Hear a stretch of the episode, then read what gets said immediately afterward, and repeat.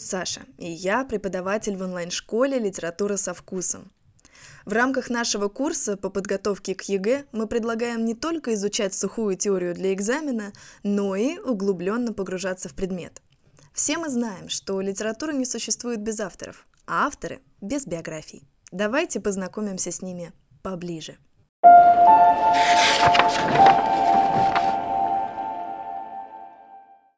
Его стихи легли в основу многих романсов, например, э, Чайковского, вы наверняка знаете этого, да?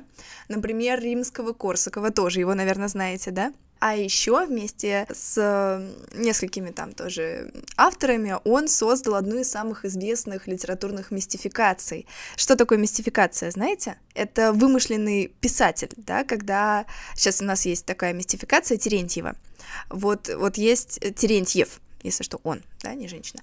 Вот в то время, в начале 20 века, тоже была мистификация писателя Козьмы Прудкова. Граф Алексей Константинович Толстой родился в Санкт-Петербурге 5 сентября 1817 года.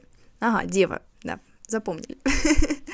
А, его отец работал в банке, он э, происходил из старинного дворянского рода, его братом был художник Федор Толстой, а дальним родственником, да, да, дальним родственником был наш любимый Лев Николаевич. Мать Алексея Толстого была внебрачной дочерью, пам-пам. Она была внебрачной дочерью государственного деятеля Алексея Разумовского, так на секундочку, вообще-то важный был человек. Но их брак, э, брак родителей Толстого распался, когда им было там полтора месяца. А мать покинула отца Толстого и уехала в свое имение в Черниговской губернии. В этой поездке ее сопровождал брат, Алексей Перовский. Это тоже писатель, известный под псевдонимом. Как вы думаете, каким? Антоний Погорельский. Возможно, вы когда-нибудь о Погорельском слышали. Ну и все детство Толстого прошло в Малороссии. После развода Алексей Толстой не виделся с отцом, его воспитывал дядя. Дядя воспитывал его в большой любви, прививал ему любовь к искусству, любовь к словесности. Вообще Погорельский очень заботился об образовании племянника, он оплачивал для него учителей. Уже в 6 лет Толстой писал, говорил на немецком, на английском, на французском. В детстве увлекался поэзией и даже говорил, цитата, шестилетнего возраста я начал морать бумагу и писать стихи. Настолько поразили мое воображение некоторые произведения лучших поэтов, найденные мною в каком-то толстом, плохо отпечатанном и плохо сброшурированном сборнике в обложке грязновато-красного цвета. То есть его с детства впечатлили стихи, и он решил попробовать их писать. В 1826 году Антоний Погорельский вместе с матерью Толстого и самим Алешей переехал в Санкт-Петербург. Погорельский был знаком с Жуковским. Жуковский, напоминаю, был наставником императора Александра II, и это наш с вами булочка с корицей. Он же мам-курочка всей русской литературы, и он позаботился о том, чтобы Алексея Толстого представили наследнику престола Александру II. Вот так он вошел, Алексей Толстой вошел в число детей, с которыми Александр II играл по воскресеньям. В 1827 году Погорельский Карельский э, вместе с, опять же, матерью Толстого и самим Алешей отправляется в Европу. Они едут в немецкий Дрезден, там смотрят на памятники архитектуры, напитывается Алексей Толстой искусством.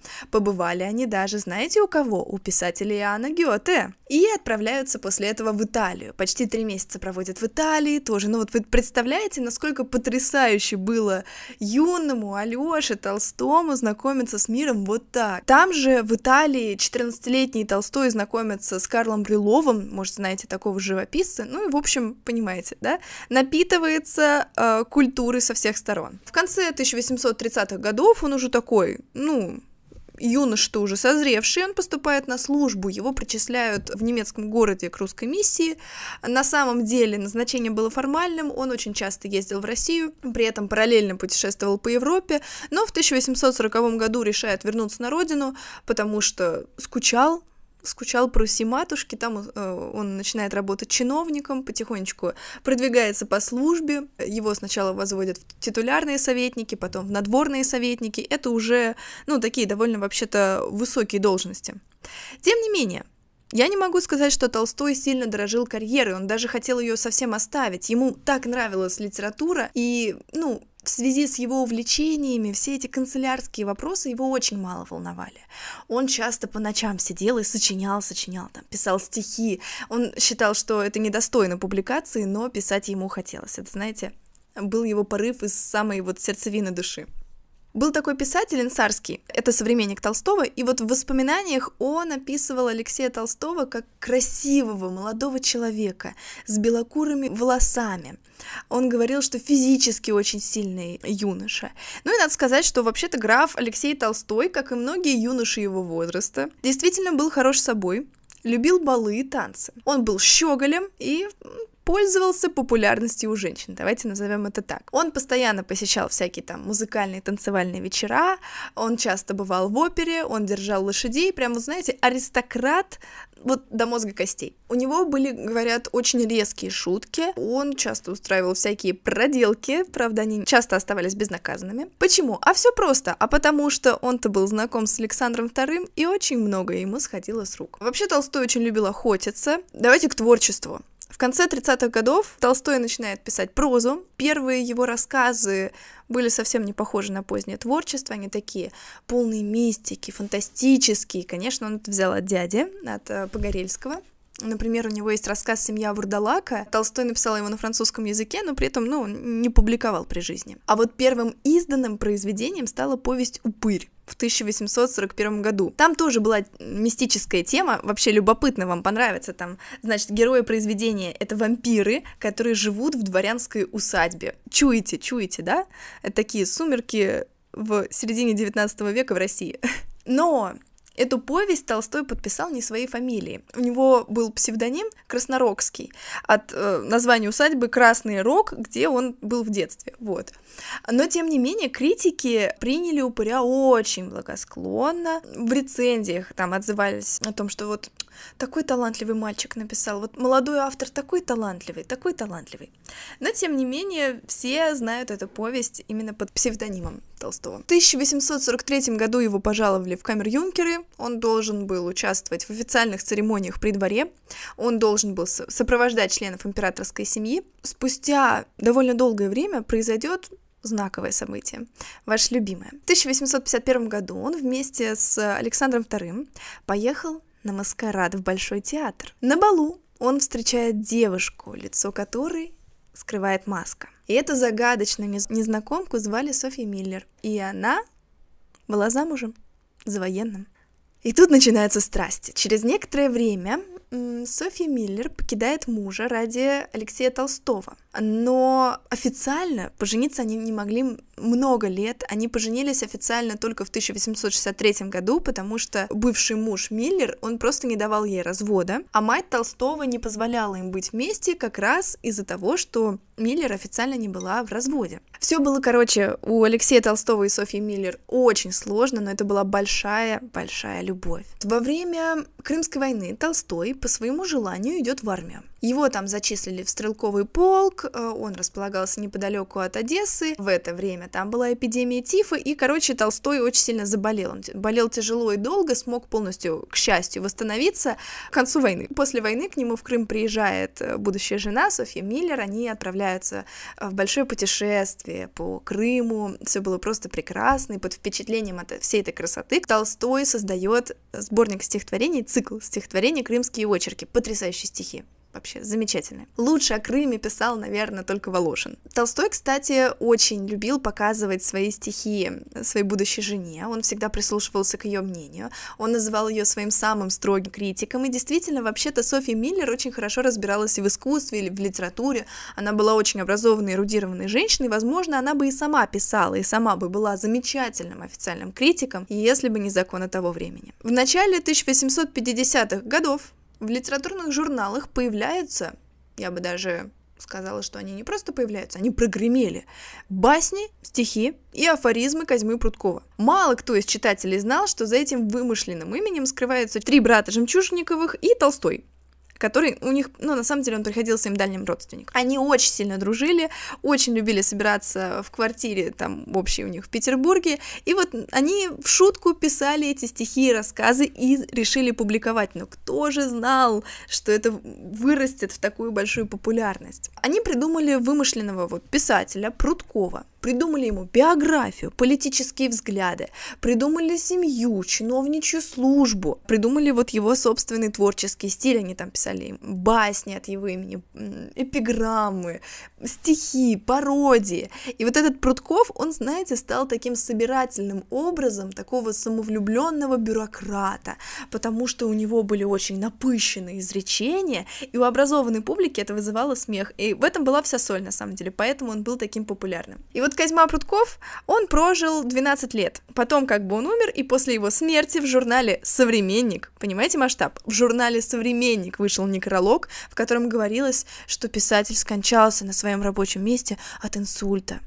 И несмотря на столь недолгую жизнь, его афоризмы все равно э, оставили очень большой след в русской литературе. Ну, действительно, очень многими эти афоризмы э, воспринимались как народная мудрость. Но вот сами послушайте. Если хочешь быть счастливым, будь им, бди.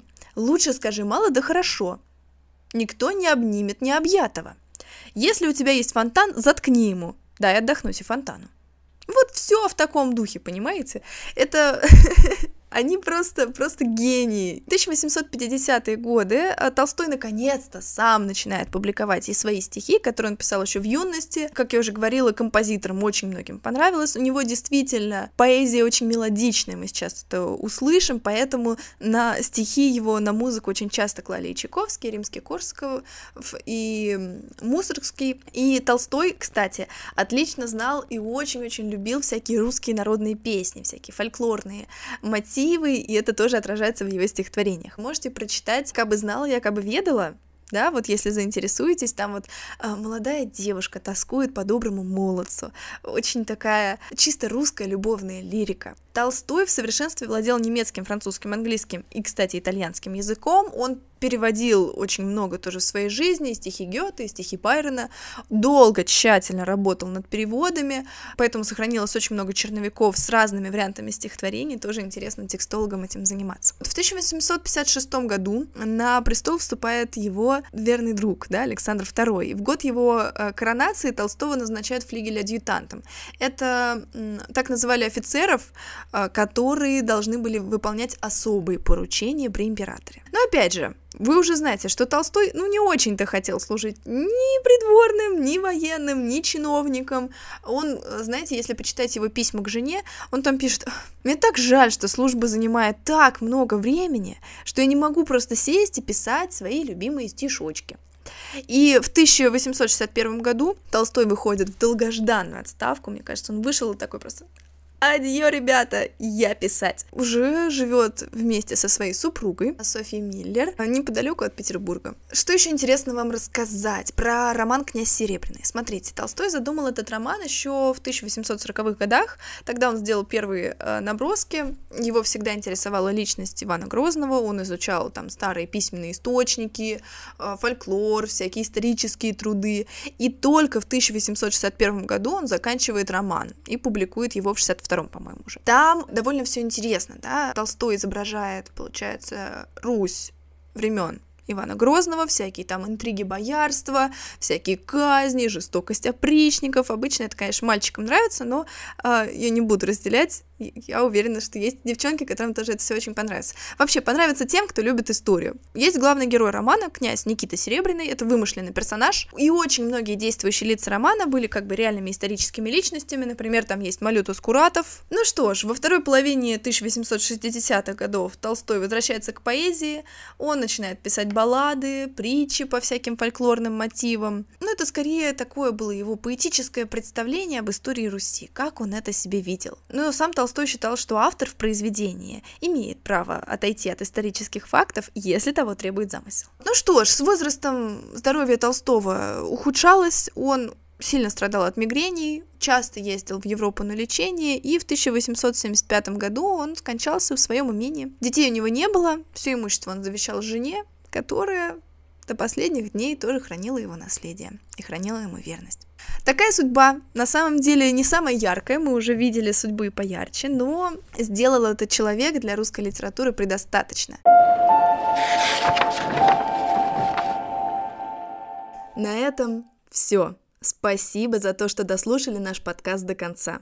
Если у вас появятся вопросы о литературе, обязательно пишите в наш телеграм-канал или в паблик ВКонтакте. Мы будем рады помочь. До скорых встреч! С любовью, Саша и команда «Литература со вкусом». thank you